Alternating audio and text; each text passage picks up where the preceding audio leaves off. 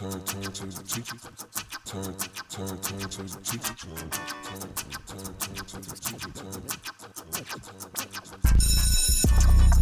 Turn, turn, turn to the teacher. Turn, turn to the teacher.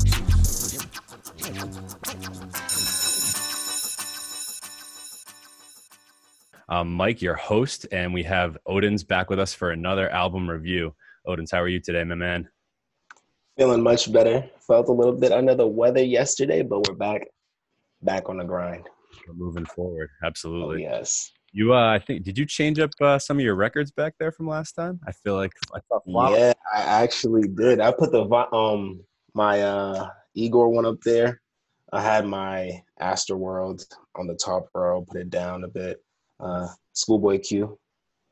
Back oh. left or right now, whatever it is. And um, yeah, um, I have a bunch more in the closet. I'm just going to like alternate them like as I go. That's so funny you uh, did. I was thinking about doing the same thing. I was like, I have the same records on like in the background all the time. I should just like, you know, change them up every, every like other. Yeah. Like Whenever like, I change them, my subscribers are like, oh, you put a new record up. And I'm like, oh, they actually pay attention to that stuff, which is crazy. That's so cool. I love that. That's good that they notice. So yeah, we uh, we're back from we're for another album review, and yes. fresh off of a Kanye West "Jesus Is King" album review, which was a ton of fun. So uh, if anyone hasn't checked that one out, please make sure you uh, you go tune into that one. And I guess this is kind of a good transition from that and going into Kid Cudi. Uh, we're gonna review we're gonna actually a classic album review today. We're gonna do "Man on the Moon" Part One. Oh yeah! So excited to get into this to this album. And uh, so, yeah, like I said, seamless transition from Kanye to Cudi because, you know, Kanye was such an influential figure to Cudi. Uh, but I also, honestly, I think I would argue the, the same that Cudi is as influential or or almost as influential to Kanye, I think, as as uh, Kanye has been to Cudi. Uh, just based off the fact that, I don't know about you, but my first impression with Cudi was off that eight oh eights and Heartbreak album that Kanye did. And I feel like he kind of took a little bit of Cudi's sound and, and made it his own and, and really like showed the world what this sound was. And then right the next year, we have Cudi dropping this this debut debut album, Man on the Moon. Mm-hmm. Yeah, I actually got uh, introduced to Cudi back in the seventh or eighth grade. With um, it was a mixtape called A Kid Named Cudi. So I've been so I've been bumping Cudi for a while, a while. So um, when he actually uh, dropped that debut project, I was like, oh, oh yeah, we're in for a treat. Um, he definitely like progressed from that A Kid Named Cudi into that album and onwards. So Cudi definitely a uh, legend in it. He's definitely a living legend for sure, without oh, a doubt.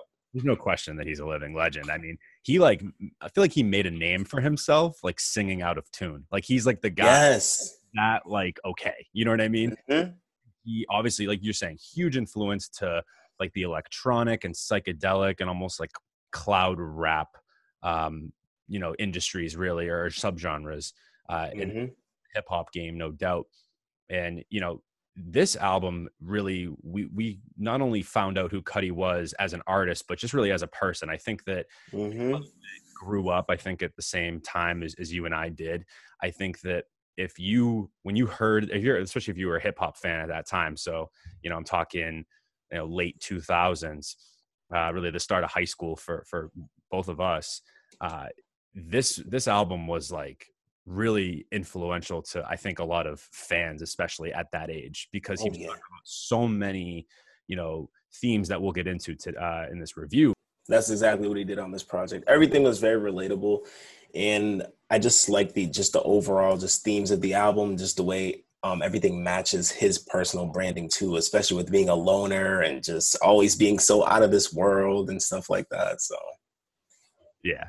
Yeah, he totally like he he really gave us he, he painted a picture, I think, with this album. Like certain, oh, yeah. Oh, yeah. yeah. Like the aesthetic that he was able to create, I thought, with this album was one of the best that have been done in maybe the last ten or twelve years in hip hop. Like you literally feel like you're in outer space more yeah. often than not. Easily. Mm-hmm. It's it's pretty crazy. Like it does Like the, I've I've said this in the past about certain albums that like kind of take you somewhere mentally. Like this is one of those albums. Oh yeah, from top to bottom, the whole album. It's a journey. It really is. And I want to say one more thing about uh, real quick that that I was thinking about uh, when I was kind of prepping for this for this episode is that it's, I find it interesting that, you know, Kanye was able to pick Cudi out uh, and, and really he, he I just think he just had such a good ear for, like, you know, what was going to be hot next and who was going to and what kind of sound we're going to was we're going to work uh, at, in a specific time. I think when you're looking at an album like eight oh eights and Heartbreak, that was our introduction to Cudi. And then you saw Cudi explode. And then you see like an album like Yeezus with that had a lot of Travis Scott production that, and then after that, Travis Scott explodes. So I just mm-hmm. I note that I thought, I think obviously just going back to our review of Kanye from Uh, last week with Jesus Is King, just just to note how influential Kanye is to this entire uh, collective, and these and, and it's funny to see it all kind of come full circle too, with Travis and uh, and Kid Cudi colla- uh, collaborating on the Scotts recently, and and doing some uh, some music in the past on, you know, some of Travis's work. So it's it's been really cool to kind of see all the influence between the three of them. Oh yeah, for sure. I also um, today uh, Travis Scott got his first. I mean, um, Kid Cudi got his first number one on the Billboard Hot one hundred. He's never had one before. Cudi's Can you? No. no, Cudi's never had one. I was shocked when I read it. I was like, wait a minute. Day and Night wasn't number one? Soundtrack to My Life? Soundtrack to My Life wasn't number one? Wow. Dude, I, I was I was so shocked when I saw the news. I was like, I'm, when I was revisiting the album, I'm like, dude, all of these great songs, none of these songs were number one. Uh, it's crazy. Crazy to me. Is, I know. I know. The Scotts, the number one song? The Scotts, yep. Really? I mean, I like that song. It's not, no, nothing against mm-hmm. it at all, but damn. It's more Travis Scott than Kid Cudi, that song. That's why I'm kind of like, oh, it's not like a, a, a like, a a proper Cudi track exactly that got that number one placement, but hey, he he got it after how many years in the game? Ten plus years. I can't even believe that. I, I can't even believe I it either. I mean, just the staying power of some of these some of the songs we're going to talk about on this project. Uh-huh. It's just, you know, like you said, Day and Night, Pursuit of Happiness, just the name of it. It's yes. unbelievable to me that none of those songs were ever number one. That is unbelievable. That is an interesting fact. Wow. Unbelievable. Yeah. Shocking to me, actually. Uh, another th- another thing too is um um during during the time, like when Kid Cudi was was coming up, I think electronic music played a massive, massive role in in his sound too. Especially uh bands like well, not bands, they're like they're more of a duo. The duo M G M T. I don't know about you, but I, I love I love M G M T. Oh, yeah. I love their music. And I think that style of music, Cudi was able to like bridge that gap beautifully. Oh, no doubt about it. Project. Oh, absolutely. Yeah. You know, he totally did. I mean, and, and like you saw the crossover appeal when a song like like I keep going back to Pursuit of Happiness because that mm-hmm. M G M T is on. But you're right that there were so many crosses with the electronic scene, and I think that was the one that just like really popped for him. Mm-hmm. Uh, in terms of how how iconic that song really became. But yeah, man, I, I I thought that Cudi used a ton, not even just of the electronic, uh he used a ton of, like I said a little earlier, like psychedelic sounds that were a lot of synths and eight oh eights that were very atmospheric. um mm-hmm. I loved in in particular, I thought something that I think gets really overlooked with a lot of music, or a lot of Cudi's music I should say, is the use of the violins and the strings that he had, yeah. and, and especially the keys, that oh, yeah. everything came together. Like you, you heard some of the, like the, especially on the violins, you heard some of like that. I don't want to call it gospel because it wasn't gospel, but you could hear some of Kanye's hand on Cudi, or influence on Cudi, yeah, in, in, with, with with some of the instrument. Uh, instrument. Yeah, for sure. Yeah, it's so definitely prominent on this project. Oh, for sure. And then even just content wise, I know there's just Uh, themes about mental health and, and anxiety and just like your overall insecurities just as a human. Mm-hmm. I, I felt like it just made for such a relatable uh relatable listen, even not only then but now. I think that this album really aged well, most of it. I don't know about you, but I, I think when I when I just recently went back to it, you know, to I mean, I go back to it pretty frequently, quite honestly, but really for us to go back to it and review it, I felt like I was listening to it and I was like, yeah, like you could probably put this out today and it would be just as big as it was then. Mm-hmm. Easily. It definitely aged very well. Um, yeah, I, I revisit this project all the time. And I don't do that for most projects that come out, um, like more recent projects. But a project like this is it's it's kind of the definition of timeless. Yeah, I would agree with that. Like, I, I think that the only other artist that was in in in, uh, in the hip hop scene, especially uh, during our time, that I felt like really creates such a nostalgic feeling is Cudi and and honestly Kids by Mac Miller. Like the, like Man on the Moon and, and Kids. I felt like those two albums, like you could point to any, I don't want to say stereotypical, but stereotypical high schooler in those years, from anywhere from probably two thousand eight to two thousand twelve range. So if you were in high school at that time, I feel like mm-hmm. you, you cross paths with one of these two guys at some point, whether it was your own like listening or listening at, you know, with friends or, you know what I mean? Like these are these songs and these projects were so prominent. I felt like, and really, I think spoke to the, the kids that we were at the time. I think it really, it was like a voice of our, for our generation. Yeah, definitely. Yeah. And yeah, I, I just loved how painful, but also like hopeful at the same time, some of these songs ended up sounding. And this, this album is, yeah, I think by far a classic. Um, just real quick in terms for you, uh, what was, what's been your favorite Cudi project to this point? To this point, definitely this def- definitely this album and definitely Satellite Flight. Okay. Satellite Flight. I don't not a lot of people like like Satellite Flight, but I think Cudi did a great job on that project. That uh, that album flies under the radar. It does. It does fly under the radar. It's kind of like Kanye West Yeezus. Not because of like how experimental or crazy it is, just in terms of like it's the least favored out of all his projects. Sure. Uh, for me, I feel like this one is probably my favorite of his as well. Uh, for a lot of reasons, I think that just track track, you know, I guess we'll, we'll break down each track as we go, but uh, you know, I, I felt like a, there were so many tracks here that had so much replayability. I mean, not only now, but you know, obviously then and, and for the last yeah. essentially.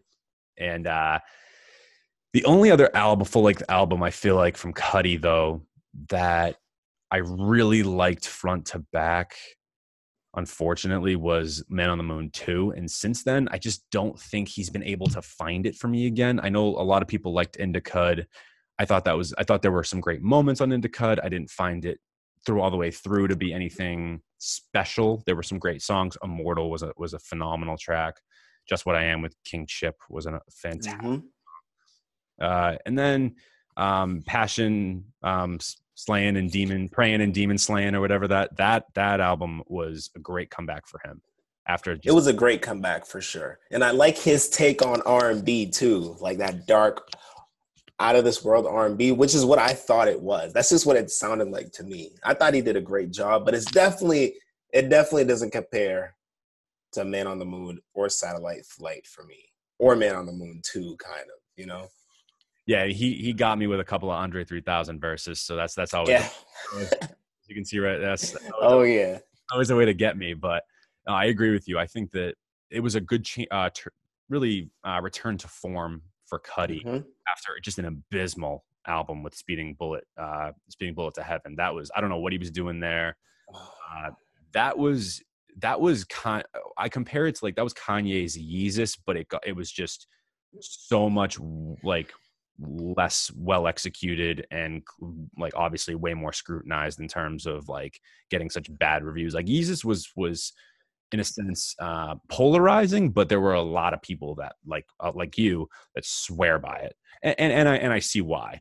Speeding Bullet to Heaven, I, I I don't know if I could find anybody that swears by that album. no, no, no, no, not at all. The execution wasn't there. There wasn't anything. There wasn't like a narrative. There wasn't anything to follow. There was no real theme. It was just a whole lot of noise. And I'm someone who listens to all different types of music, metal, whatever, anything. As long as it sounds good, I will listen to it. That album was not audible at all. You just couldn't listen to it. Mm-mm. It wasn't listenable. It wasn't listenable. Not at all. But he, but he's done some experimental things in the past. Like I, I, I really did love that Wizard uh, project he did from way back. I don't know if you remember that one. And uh, and then he did a, I thought a really quick but solid project with uh with Kanye with the Kids See Ghosts two years ago. I thought that was a really, again, another good term to form for Cudi. So, and then we're hearing, like like we talked about earlier with a song like The Scotts, and I know um, Leader of the Delinquents is getting some pretty good play uh, replayability from, and, and uh, you know, solid praise from the crowd, from his fans and just the crowd in general. So I think you're seeing Cudi start to kind of find himself again. Uh, and I don't know if you're a fan of Westworld, but he's a bit of a, he's a bit of an actor, man. Have you ever seen that show on H B O? No, I've never seen it. Okay. So my girlfriend and I were like, we religiously like watch this show like every Sunday. It actually just ended this past Sunday, this, this season finale, but Cudi played like a pretty nice supporting, supporting role in the, uh, in the show, man. He was in like four or five episodes. Oh, wow. Yeah. Okay. Oh yeah. And, and did a, did a pretty nice job as, as an actor. I'm not wow. going to, the, man, the man, right. man's got some range. Okay. All right. You got some artistic range, not just in the, in the studio, not just in the booth. All right, then. Him and Marshawn Lynch both were in this show as supporting roles. Wow. That's crazy. And this show is like, has been getting critically acclaimed. It's, it's like, it's like one of H B O's new like hit series after like Game of Thrones is obviously done. Oh, wow. It's like one of their, their more focused shows. So it's really cool that Cudi got on as, as an actor like this. So. Yeah. Okay.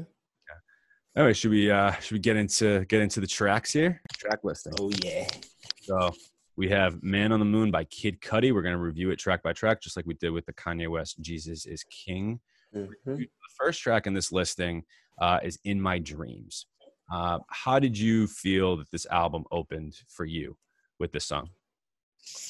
I think it opened up very. I think it opened up very well. Um, now, in terms of like the lyrics, those are really anything too crazy in the lyrics like to dissect, but I definitely uh enjoyed the monologue by uh Common, mm-hmm. if I'm not mistaken, by Common, just talking about being a free man, free thought, vulnerability, which is which is some of the things that I don't know about you, but when I was growing up, that's I felt like that's something that I dealt with, and to be able to hear that from Cudi, it was like, dude, I could be free, I could be whatever I want to be, I can follow my dreams, live out the life that I want to live out, stuff like that. So in terms of that aspect, I definitely enjoyed it, and just like what what was being said on that track. And in terms of the production, I just love the buildup of the track. It sounds like we're taking off, doesn't it? Sounds like we're sounds like we're taking off. And I just what now when we talk about cohesiveness, this is the most cohesive project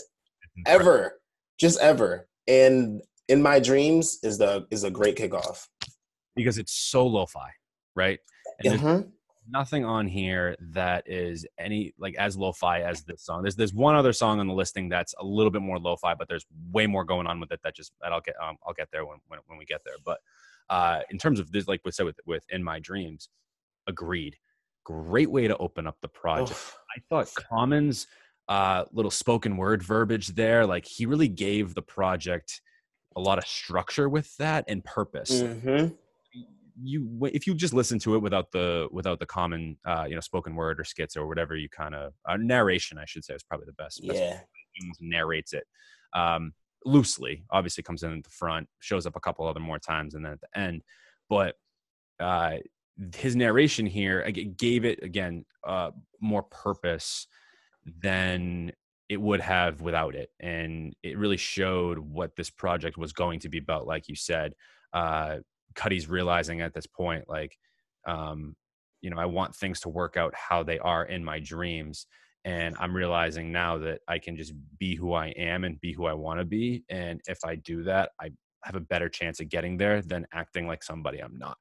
And that was really just a well sentiment, uh, sentimented thing that he states in this very just stripped back, lo-fi, song, mm-hmm. like you said, has that atmospheric aesthetic to it. And you're like, I feel like I'm in outer space, or, or I'm, yeah. I'm like an astronaut. I'm, I don't know. Like uh-huh. or some shit. Like I'm about to go. I feel like you're taking oh. off. Seriously. Yeah. But yeah, I mean, overall, I thought it was a great opener.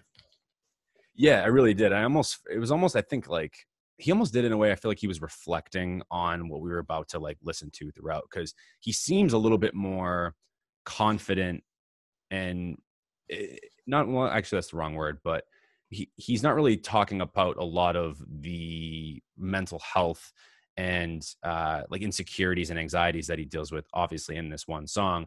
This to me almost felt like it could have been the ending song too, because it felt like it was almost a reflection of what he's been through and what he's now mm. realized after going okay. through the project. I don't know, just a thought there after kind of coming back. No, that's a good thought. I didn't, I didn't even think about it that way. I just, I just thought of it as an opener, but it could, it could have easily been the final track on this project too, looking back, but. Yeah. And it goes right into uh, what I think is one of the biggest anthems of the late two thousands and early two, uh, twenty tens. And there's two of them on here, in my opinion. Uh, two, two just anthems where when you heard them at a party in high school or college or hanging out with friends, the, it was impossible not to sing along to these. And, of course, I'm talking about Soundtrack to My Life. Uh, mm-hmm. No pun intended. This really kind of was the soundtrack to our lives in a lot of ways. I mean, I don't know about you, but I don't. I can I can probably count, you know, and, and recall like numerous times where this was played in a, in a group of people that I was with. And it was just, everybody stopped and was just like, and just started singing it. You know what I mean? Yeah. Like, Soundtrack to My Life. And like, yeah, one of those songs at the party, you stop and you're like, yeah, this is like, this is my, this is an anthem. This is a classic. Mm-hmm. Now I feel that the thing is, uh, the, the people that I grew up around, they didn't really listen to Cudi. No way. I feel I was like one of the only people that would listen to Cudi, me and like three of my other friends, but everybody else was like really into like the hip hop, hip hop, like the mainstream hip hop. Don't get me wrong. This was mainstream, but Cudi was also like in his own lane. Oh, like, yeah. He wasn't really that accessible to people. Yeah, I can I can see that point, because he wasn't, I mean, he, he ended up be, being pretty readily on the, um, readily available on uh, the radio and things like that, and, and played mm-hmm. throughout. But it, it, he wasn't, you're right. He, he wasn't somebody that a lot of people were talking about at that time. He wasn't like the name, uh, certainly wasn't. But this song, I feel like, was one of those songs that kind of just catapulted his career. And when you look back on his career, uh, it, this is, has to be, in, I think, in conversation with like some of his best songs he's ever created, really. Oh yeah, for sure. Yeah.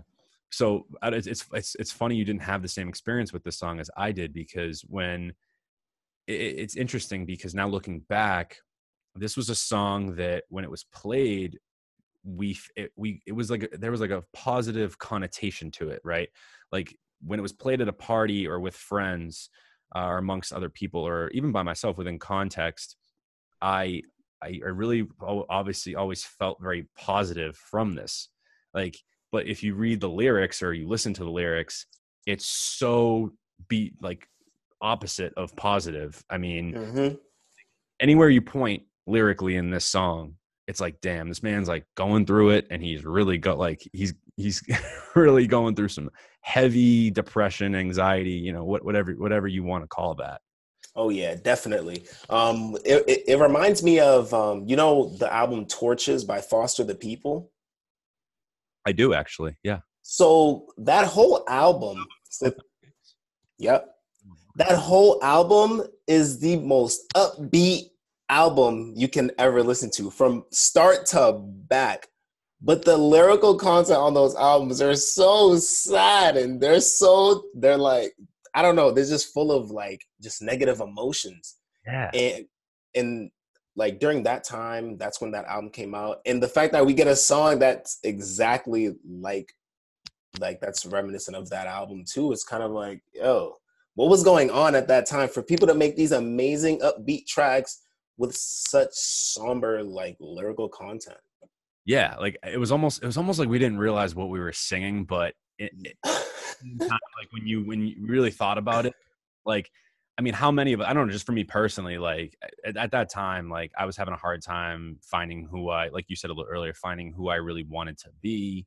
Uh, I definitely was going through a lot of anxiety and, and mental health things at the time. And to hear someone else talking about it just was so liberating for not only me, and I, but maybe it was liberating for other people at the same time. So maybe like subconsciously we understood what it was about, and we all kind of realized like, this is coming from a place of personal struggle. And if you've ever struggled in your life, which is hopefully mostly everybody, because that's the one of the best ways to help you grow is, is just going through some, you know, personal just crap that you, that you wish you weren't going through.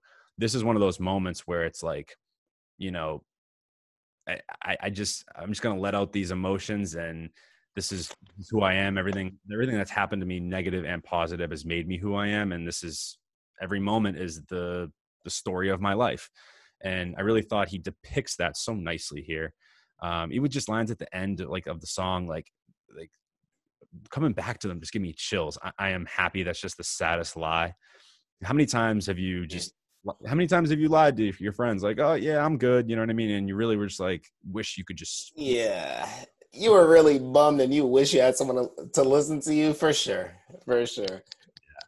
Uh, but yeah, Soundtrack to My Life definitely embodies that. Um, the the two, they're like two contrasting sides, like very sad uh, subject matter and very upbeat kind of production.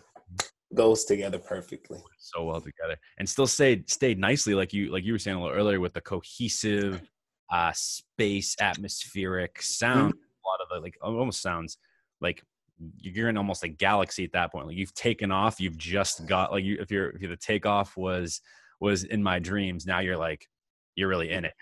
You're, you're in it. Yep. In it. And it, it gives off such a galaxy type vibe. Uh, yeah, this is again, one of the highlights on the project, and one of Cudi's, in my opinion, best songs he's ever made. All right. And then we go from there to Simple As. Um, how did you feel about this track? Um, I overall I just really enjoyed the groove and the and the sample in the background of the production. But other than that, I didn't really have too much to say about it. I thought this was just a good track by Cudi. Yep. I, I felt the same way. I liked the Michael Jackson uh sample, I like how he used it. Uh, but I agree, it's not the best in the listing here.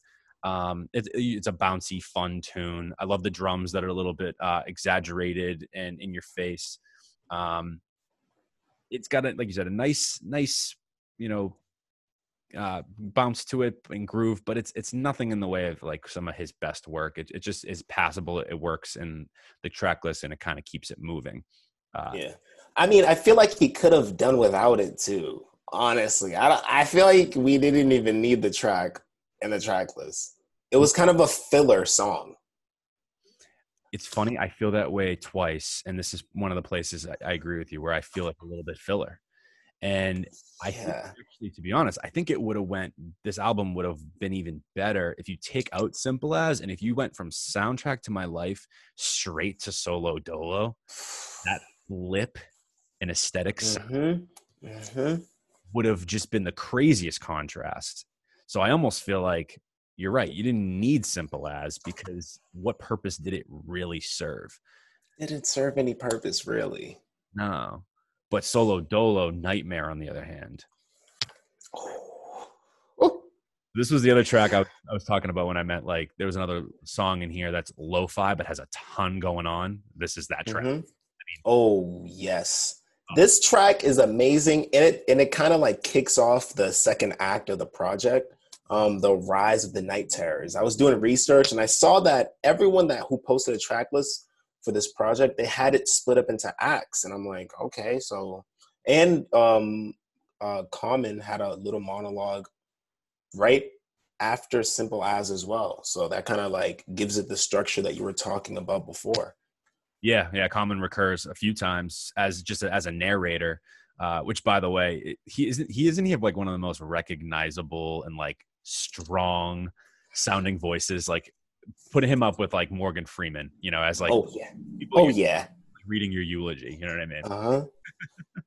Or like spewing off like a very like meaningful uh sermon at church, or mm-hmm. like a, I don't know, they like they would just be the best in terms of like. Oh, for sure. Uh, interesting though that you you mentioned this album is almost, you know, in acts. Um, it, it it doesn't show up that way on Spotify, but if you if you or Apple, but if you look into it, you're absolutely right. It's very similar to Taboo, which again, mm-hmm. referencing The Wall. Uh, oh yeah. In that sense, where like it was it with oh yep there you go, where with Taboo yeah. you go like light, medium, dark. This is sort of uh like it's more of a roller coaster in terms of this because we've had a little bit more mm-hmm. lighter sounding songs with Soundtrack to My Life and Simple As, and you get to Solo Dolo, and it's it almost sounds like a horror movie with Cudi like ominously crooning over those like mm-hmm. things that.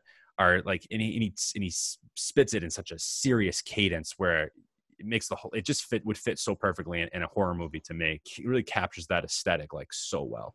Yeah, he captures it perfectly. Production's super eerie, and um, I just wish he did one thing on this project because the the the I mean not on the project on this track because this this track is just so dark and kind of like gloomy. I wish he was humming on it, because the humming would have gave us another layer to that, to that, you know, that it would, it would just made a little bit, a little bit more disturbing, a little bit more frightening. Mm-hmm. I don't know why he was not humming on this track. Cutter. It, it would have fit it so well. So well, so well. And you know, Cudi, he has all the humming melodies in the world. He could have found a humming melody for Solo Dolo. It would have been perfect. Yep. I don't know if you obviously you remember from last week when I was when we were talking about Kanye West, uh, in particular, used this gospel, and I was mentioning Kenny G, how his saxophone, to me personally, is just so uh, recognizable. Cudi's hums have to be one of the most recognizable things. Recognizable, yes. Those hums, you're like, where's uh, that's that's exactly how I felt when I heard "Leader of the Del- Delinquents." The first five seconds he's humming, I'm like, "Oh shoot, Cudi's back! We got Cudi back!" Or like, or when uh, on Astroworld, "Stop Trying to Be God." And you oh, go, and you're like, "Oh my God!" Mm-hmm. Not credited with it, like in the actual, like if you look on Spotify or Apple, it doesn't give him literally like feature credits, but if you look in, obviously. Uh, you just look up the, the people that were that collaborated on the song. Like it says, like Kid Cudi hums, like mm. yeah. Oh my God, Travis! That stuff is awesome. So good, so good. Uh, not to get off on that tangent, but that song is just oh my God, one of my all-time favorites from not only Travis but uh, James Blake as well. Mm-hmm. But anyway, uh, yeah, this it, it's definitely a really cool contrast coming from Soundtrack to My Life because it shows more of the darkness. That like the aesthetic fits a lot better with a lot some of the content he had on like a Soundtrack to My Life, but he furthers it a little bit more, talking to just like how you know he was never really able to fit in when he was growing up, kind of had issues with who he was and being accepted, like really questioning him like himself the entire time and like his motives. Um, I really one of my favorite lines is actually comes from this. this uh this song and how self-aware he is when he says, "When will I ever learn from the words in my songs?" mm. Cudi, so many people learned so much about themselves through your music, like it, it but it's the exact same thing of like some people when we give good we give good advice we don't take it, you know. This is true. I thought yeah. that's such a good sort of uh testament to that that feeling of of not fitting in and just questioning who you are, and it, it just gave it up that that total. But then it flips again, like that's why I mentioned like the roller coaster of not only aesthetically but really the content with a song like Heart of a Lion. Yeah, definitely more upbeat, uh bouncy eight oh eight, uh very psychedelic keys that are worked in, and it feels very grand and almost like again it, every every song aesthetically fits so well with like what he's trying to say, because y- you feel like almost a little bit braver after listening to a song like this. I feel mm-hmm, definitely definitely you know? and and it's like um the album is literally just an um, emotional roller coaster ride of like self trying to figure yourself out and understanding what you're dealing with mentally. We went from Solo Dolo, something super dark, to Heart of a Lion. It's like all over the place. And that's kind of like, uh, he's just kind of like showing people like, this is just how the emotions function. One minute you might be feeling like you're the top, you're at the top of the world, you're at the top of your game. And then the next, you're down and hopeless and you, that's it. So I think he captures that that pretty well, especially going from track number four to track number five. Oh, absolutely. I completely agree with that. This one's definitely more of an up, uplifting feeling. Mm-hmm. And, and he's more talking about just like not being broken by like the people that are around you. Oh, really just having hard skin, essentially.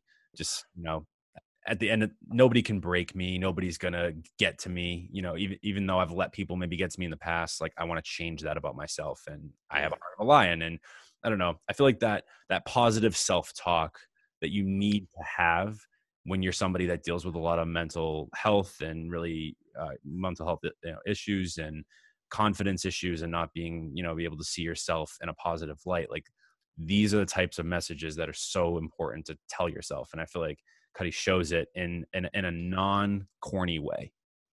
Yeah.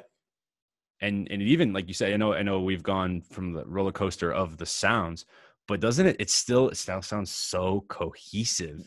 Yes. We still have that cohesion there. That, oh my gosh. The, uh, another thing to say, we, we both know that Kid Cudi is, um, how do I, how do I say this? He dabbles with weed, you know, he likes weed and he likes, I didn't notice after eleven. You know, it's like um, a lot of people will, um, a lot of rappers who rap about weed kind of just rap about, hey, I'm about to roll up, blah, blah, blah, quarter pound, blah, blah, blah, this, blah, blah, blah. The way Cudi puts it together, he makes it an experience. And I feel like that's that's one of the um, that's one of the elements that just showcases itself. Especially when with a lot of the songs on here, there's this level of like ascension. Mm-hmm. And I feel like that comes with because of his brand as well, because he kind of dabbles with that. But I don't know. That's just what I think. No, I, I don't. I don't think I agree with you that he talks about marijuana in, in, in a way that's not glamorizing it. He's more talking about the fact that he he uses it as like a crutch and that he understands that it's not, you know, the most, uh, you know, uh, good, but it's not really the best way to, to deal with his problems, but it's the best way he knows how at the time. You mm-hmm. know, I think that's where he kind of comes with it. And he realizes that um, it, creative, it creatively maybe takes him to a place where he needs to be sometimes as an artist. Um, I mean, I've seen this for, I mean, not, not even just, you know, weed, but like psychedelic drugs with throughout, I mean, the test of time in terms of, you know, being influences on, on artists. I mean, there are bands from, I mean, the sixties and seventies that were, that used to, that have come out and be like, oh yeah, I was tripping on acid or I was high on shrooms or whatever, whatever they want to, whatever they want to say. And to basically say, like, oh, this is, this is the headspace I needed to be in order to make this, this music. So. But uh, we get to the next track on here right before Day and Night is My World. You're fist pumping, so I, th- I think that means this is this is your jam. Cudi calls his shot on this song. We're gonna be living in his world. This is my favorite track on the whole project, except for the fact that he's not humming. Cudi, I need more hums from you. But I personally, one, I like the message of the track. Um, it's kind of like low low in the dumps to high and triumphant, and the production matches that perfectly. Oh my goodness, the verse is very calm, um and there's like a, a bit of a build-up there, but once the chorus comes in, everything is just super expansive. Oh my gosh. And the cohesiveness of the project is still intact sonically on here. Mm-hmm. This man can do no wrong. He can do no It's a powerful song, man. Like, uh-huh. Very intimate, but it, it, it's powerful at the same time. I love the subtle. This is what I was talking about a little earlier with the violins. The subtle violin on this song, mm-hmm. the way it almost transforms it in the second half. The way that it, that the strings are used, that chord uh, with the violin. Oh man, it is just it, it's it's really a, a moment where, you know, after a track like Heart of a Lion, he still is riding that confidence. Like, this will be my world. I am going to, I don't think he means like, I'm going to take over the world. That's, but he's saying that, you know, this is going to be like, my time's coming. right? Yes. Everyone's going to see who I am and the world that I live in, and, and who I am as a human being.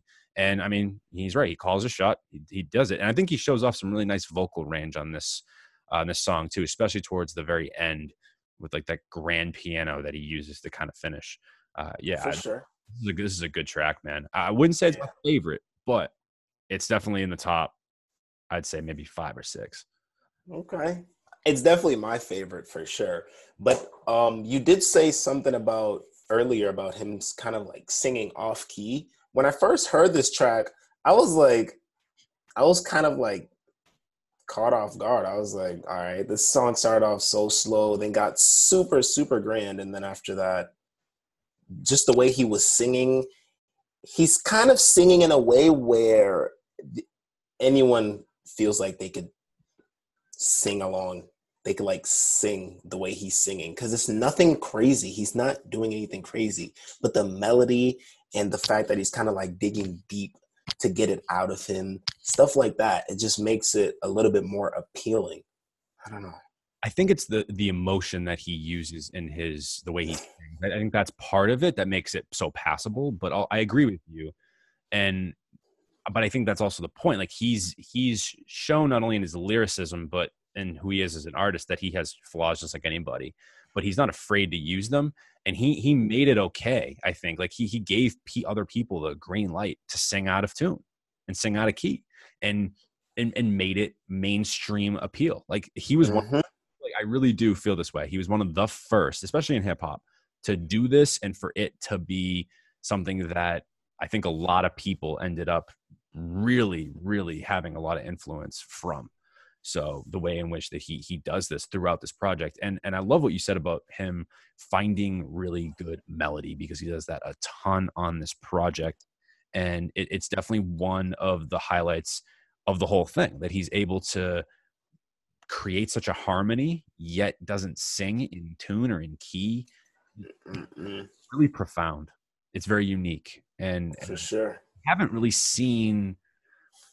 I'm trying to think of somebody else, maybe like a that that we we praise this much for singing out of tune. Like I don't know, maybe a little Uzi Vert might be another guy that that when he gets into some of his um sing-songer sing-songy hi-hat, or I mean he's not hi-hat but more higher tuned vocals, that I mean they're not exactly the best pitched, but it's the emotion is so there and people connect to it so much that it just it gets a pass, you know. So um and then this song goes right from My World goes into Day and Night, which is the first song that I ever heard from Cudi. Yeah. And this song is just a classic. There's really nothing to say, honestly. There's no gripes at all. Day and Night is a classic. Like, if you want to talk about these synths are so glossy and give oh. give the the just the continuous spacey, atmospheric sort of aesthetic that we get throughout this project. I mean, it is mm-hmm. like, this is like the one that is just like so rooted in that. And it is such a good showcase of who Cudi really is. And this was such a good introduction to Cudi, because most people that heard, didn't really hear um, A Kid Named Cudi uh, before this. I think I heard one song off of it before, um, but I almost went back to it. Like Day and Night was the first Cudi song I ever heard. And yeah, it, I, the cover is still like the, the single cover is still in my yep. head. I remember it. Like, mm-hmm. you know? I feel like um, if if I were to introduce this album to somebody and they were like, oh, play me the first track, I would not play Day and Night. I would let the listener experience that for themselves. Mm-hmm. Um, I don't know. There's just nothing bad about this track. This is literally the quintessential Cudi track right here. Is. This is the one. This is the one, especially for that era, that um, that era of music that he was in. Everything from the production, the, the galactic feeling you get, this out-of-world feeling that you get in the production, all of it, it's all on there. And we still get a little bit of the, like just his mental thought process, where he is mentally, the anxiety, all of that stuff is there on this track. Yeah, yeah. And him, obviously, like we're saying, like his dependence on, you know, substances, like, mm-hmm. like things like that. So he obviously, and he, and he does it in such a, in my opinion, um, in a um, in a way that is very almost nuanced. You know what I mean? I, it doesn't it doesn't come off immature. Um, it, it's definitely it's definitely a good reflection, really, of where, like you said, where he's at mentally. So I, I love this track. I mean, it's like I said, it's it's, it's just classic Cudi. It is it is the quintessential Cudi track, as you mentioned. Uh, the next track in the listing is Sky Might Fall. Uh, for me, man, honestly, this is like sneakily one of the best songs on the album. And and how relevant is this song right now? Like, Sky Might Fall. Yeah, true.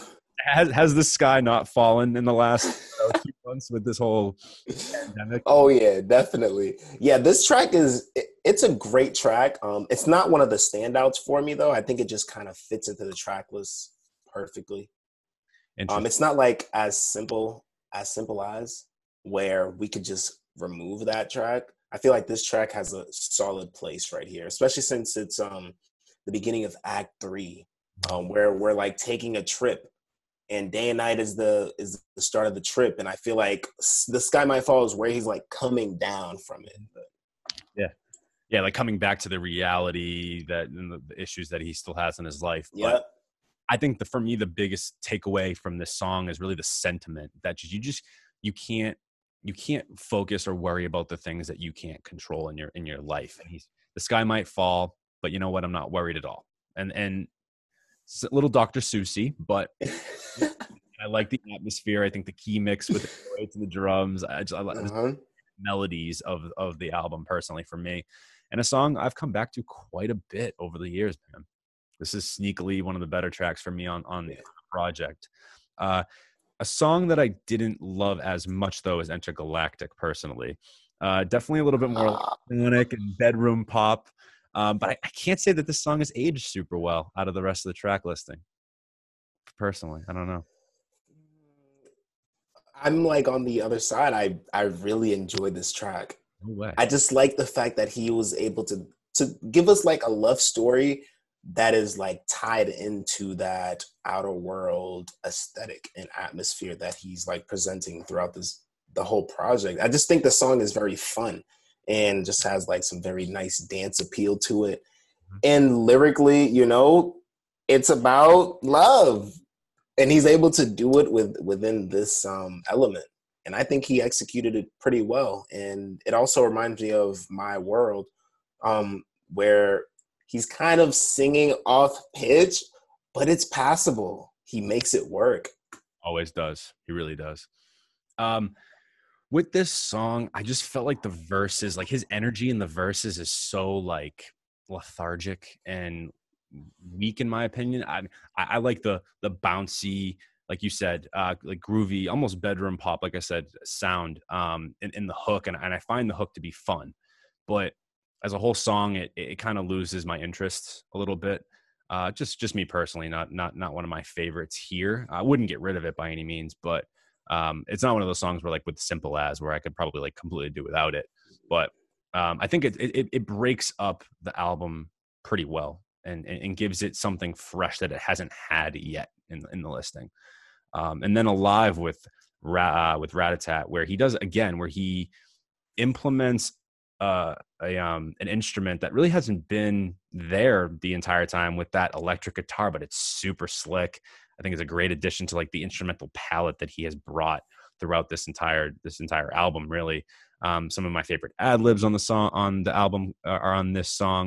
I think the tempo is awesome, and I think that last verse, man, he just like snaps. One of his best like rapped verses on the whole project to me, where he switches oh, yeah. patterns and his rhymes mm-hmm. and like that. So this was this was another highlight for me. I I, I loved this track. Yeah, I love this track as well. Um, just mainly just for the sound. Um, I do like that main melody in the production. I don't know. It's, it kind of sounds like sirens. That's the only word that came to mind when trying to describe that sound. It was just like sirens. And it was like, I liked how it was like ascending and descending the whole time. It was kind of like, like bringing your emotions like left and right. And the sounds were just kind of all over the place, but it was still like in a pocket where it was still... how do I say, consistent. Yeah. But, um, absolutely. Yeah. But, um, yeah, overall, I thought this was just a solid track. Um, I actually do revisit this track a lot, but mainly for production reasons. Mm-hmm. Doesn't the produ- I don't know about you, but the, to me, the production literally feels like he's about to transform into like some kind of werewolf. Like he's at like the top of like some cliff with some like over the top of the stars. You can see everything, right? That's the aesthetic I'm feeling. And then yeah. boom, he like becomes like like a, a werewolf or some shit. Mm-hmm. Like, like where it takes me. But and, and that's what I love about this album so much is that he he paints some of those pictures so well for for for the listener. Um, this probably is my favorite track on the project. Ah, uh, yes, we.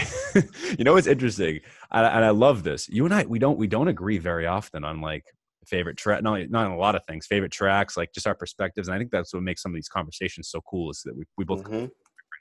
Do different angles. I feel like a lot of people will be able to relate to you, and people uh, and on the flip side, some people will be able to relate to like my story and how I feel about some of this stuff. But I don't know. You, you're nodding, so it looks like Cudi's your favorite too. Yeah, amazing track, amazing, and it's still this track along with My World. They both kind of give me that triumph, that triumphant feeling, and they both feature the element of takeoff, the best on here. Both of these tracks, you're literally taking off. Yep. Um, on My World and Cudi Zone. Uh, I don't know. This track is just so vibrant, isn't it? It just it it's. The, every, I can't even explain it in words. Usually, I'm pretty. This is you know what I'm usually pretty good at, but I can't even explain it in words in terms of like what this song feels like. Like I, I just I love the sound. Like you said, the sound, the whole aesthetic, the violins on the hook that are paired with like just his super passionate delivery and and. Mm-hmm. Very triumphant, like finding his zone, right? Like finding peace with himself and tapping into like the innermost part of who he is, and, and trying to just like block out the uh, the outside noise and things like that. I, I just I just think that topically, thematically, sonically, like this whole this whole song came together so so well, and yeah, it does have a lot of similar uh, you know components that a song like My World does. Yeah, um, I feel like this song feels like he's coming to life. I feel like this is where Cudi is kind of done, or like where he's not overcome, but he's um, he realized that he's bigger than any of the mental issues that he's dealing with, the negative energy that's around him.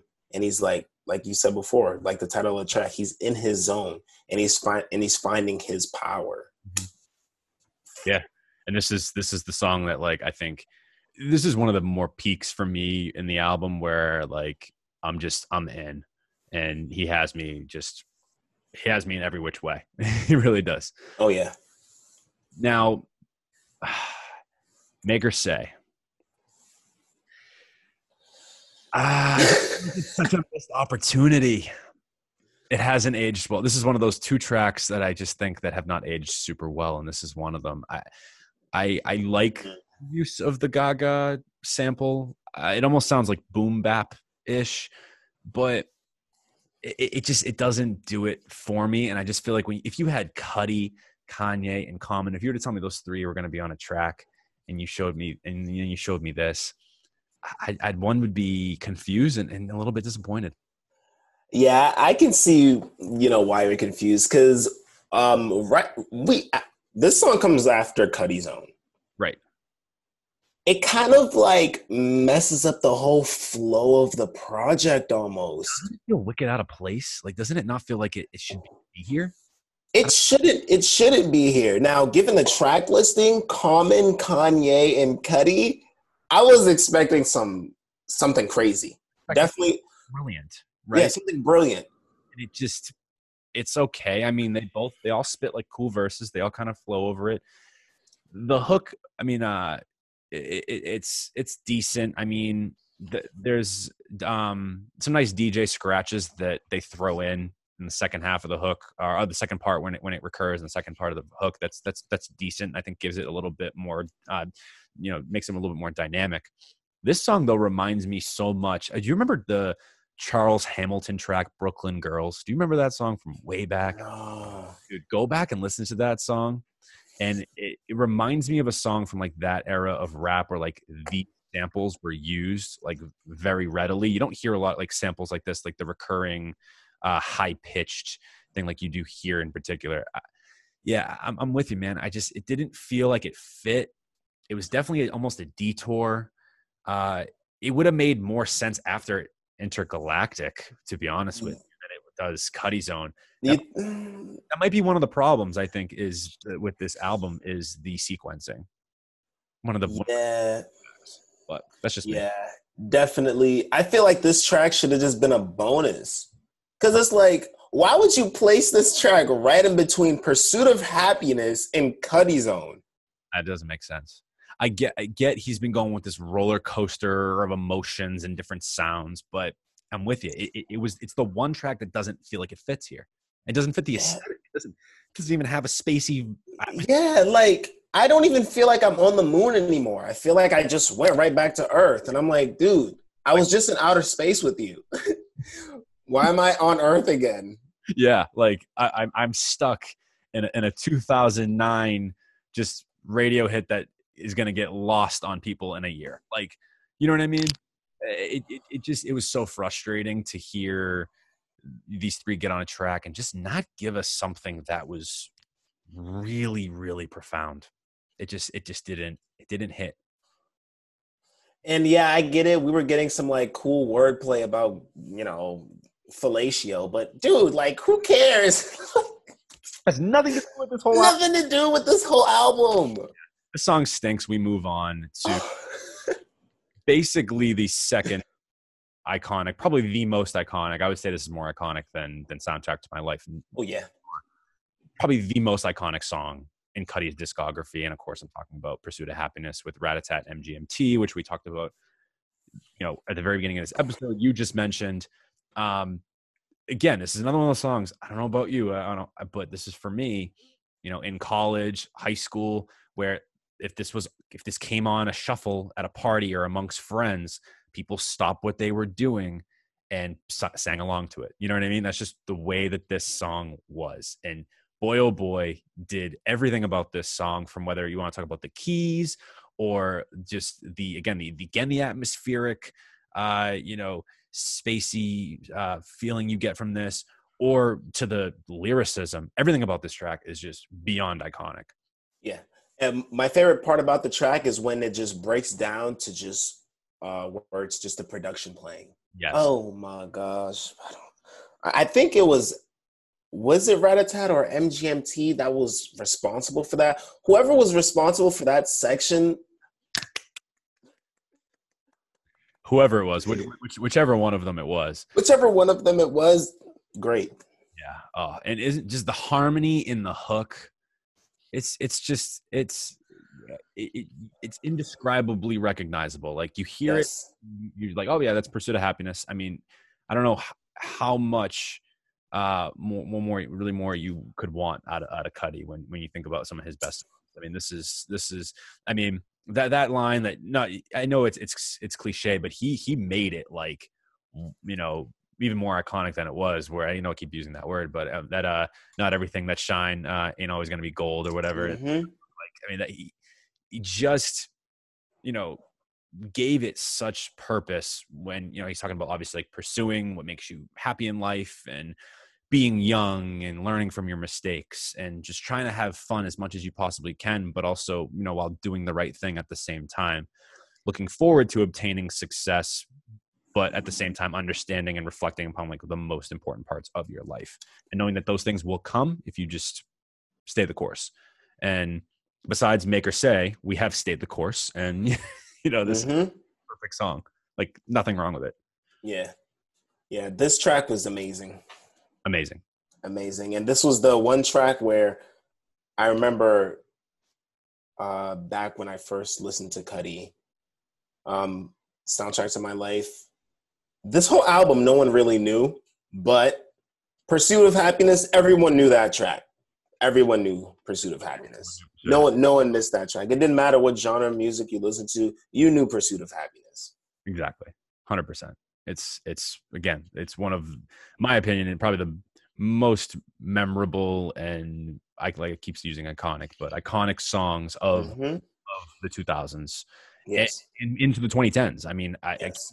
I, it was used on so many set, like soundtracks on movies. It was remixed. I don't, I couldn't tell you how many times it was remixed. Uh, that track's just incredible. Uh, a track I think gets really overlooked in this listing is Higher to me. I love how smooth and jazzy and almost G-funk it sounds. Mm-hmm.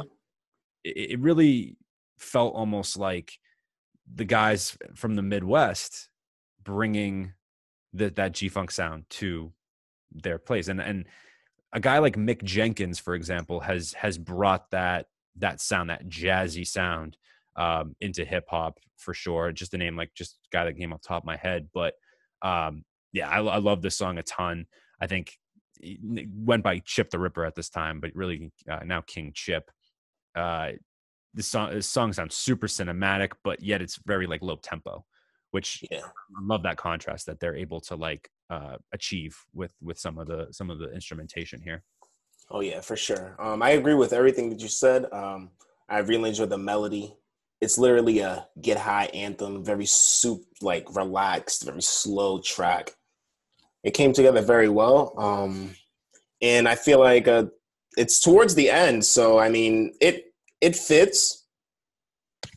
Not gonna lie. I mean, sonically, it's not cons- really consistent with what's going on with the project, with all the tracks before. But I think it, def- it definitely has a place here, just given who Cudi is. It fits better than Make or Say does. I mean, yes. I think anything does at this point. Um, Yeah, no, I, I honestly too, the one more thing I want to bring up about this track is the fact that Cudi, like, really uh, is one of the more passionate deliveries he's had on the whole album, which is a bit ironic given how kind of, like you said, relaxed this vibe is. And especially uh, King Chip or Chip the Ripper, whatever you want to call him at this point, uh, Chip the Ripper at the time, the way he spit over this instrumental was, it fit the aesthetic very well, very relaxed, very smooth. Mm-hmm. I actually think Cudi coming in and rapping a little bit more aggressively did the track well. So personally, I, I thought that that was just a really cool contrast that, that that they were able to achieve with it. And then last but not least, you have Up, Up and Away. I I, I don't think there's a better. I know there's a deluxe edition. We won't. We're not going to review the. Yeah. The, stop at this yeah. track, but. For me, I love this ending. I think everything about this song is epic. The hook is epic. Uh, it's so feel good and uplifting after this like roller coaster of introspection and mental health concerns and emotions and anxieties. And, you know, just him basically saying, F it. In the end, they're going to judge me no matter what I do and what I say. So this is me. This was me. Boom, here it is. And I think he does it in an aesthetic that is just so... just I don't know, just uplifting. Yeah, it's like very uplifting, and it's it's it's definitely a, a, a very uh, accessible track on here for sure. Um, I do like the guitar instrumentation on here, and I do like the fact that he borrowed from so many different genres, and he did it well on here. This was a solid ending to the project. Without yeah. Make Her Say, of course. Absolutely. Um, so yeah, if you were to pick. I don't know. We'll say three tracks from here. Three tracks? Yeah, three of your favorites. Which which three are you are you, are you vibing with? Uh, the three that I'm vibing with, My World. Mm-hmm. I'm vibing with Cudi Zone. My World, Cudi Zone, and Pursuit of Happiness. I like it. It's so hard. I'm I'm definitely gonna go Cudi Zone.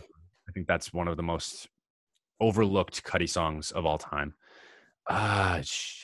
Uh, yeah, Cudi Zone, Pursuit of Happiness. I hate to be boring, but yes, and Soundtrack to My Life, because I think I've just listened to them so many times. It, it's hard to leave a song like Solo Dolo out, uh, just how much I, I love the the dark contrast of of that song in particular to like the rest of the project. But yeah, those three, those three tracks were the ones that I, I've definitely played the most.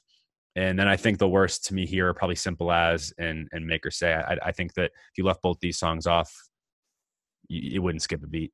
Yep. I agree. Yep. And yeah, overall, it's just like my favorite Cudi album. It's a formative album for me. It was one of the albums that, you know, made me appreciate and, and like hip hop even more than I already did after I heard this. And it was an album that I really just connected with and on a lot of levels, um, personally, spiritually, you know, it, it was, it was definitely a listen for me that um, has s- stood the test of time. Oh yeah, for sure. Definitely stood the test of time. And it's most definitely ahead of its time, especially nowadays, given the fact that, you know, mental health is a huge, huge thing. Like all of a sudden, like all of a sudden it's a huge thing.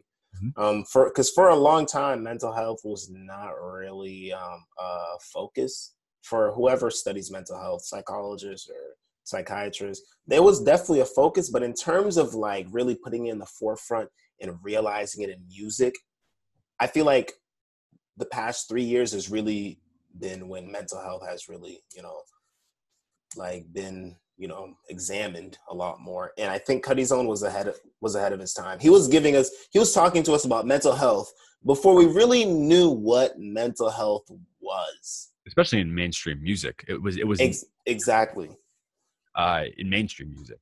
And mm-hmm. no, he was able to bring it to the mainstream in, in a way. And, and like I said, this is the craziest, almost ironic part of it, that these themes, people are belting out Pursuit of Happiness and Soundtrack to My Life at, you know, you know, in, in big gatherings and parties and things like that, you know, singing these songs in harmony, happy, but in reality, there's such a dense, uh, you know, like you're saying, a, a densely dark, you know, it comes from definitely a densely dark place. So it's really, um, it's interesting that these songs serve the purpose that, or have served the purpose that they, that they do and that they have in society, you know, given what they're about. It's just, it's just, it's something that is at the time was so difficult to pull off and really still is. I mean, if if, if you're trying to be, you know, somebody that is introspective and in tune with, you know, your emotions and you're an artist, it, you're right. It's a lot easier nowadays to be ex- your music to be accepted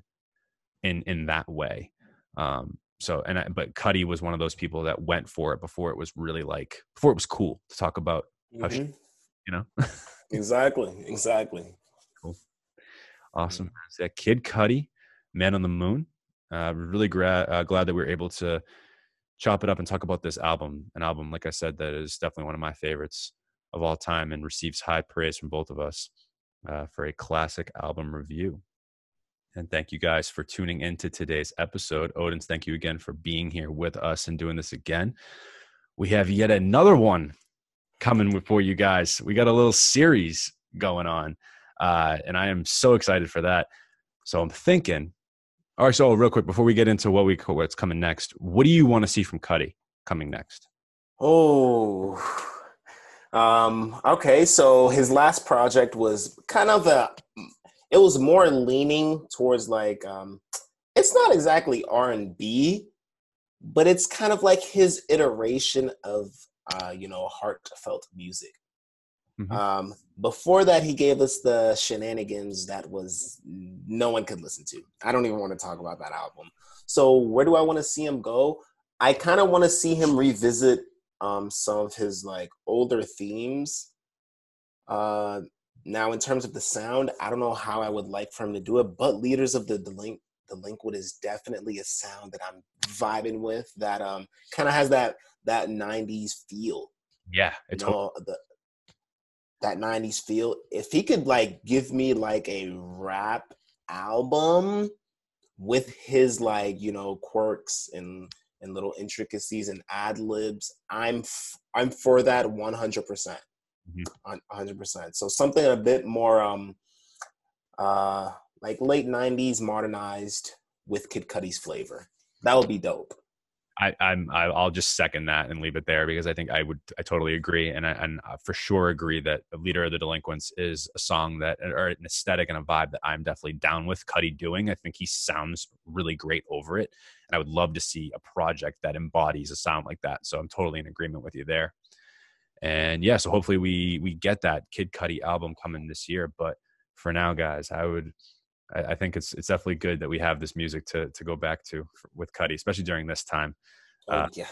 during a time of introspection uh, and, and reflection. This is an album that is is definitely one to to tune back to. Uh, so next, I'm thinking next we had a few we had a few in the docket. So should we go a Boston artist next, or should we go Should we go the other one that we were thinking?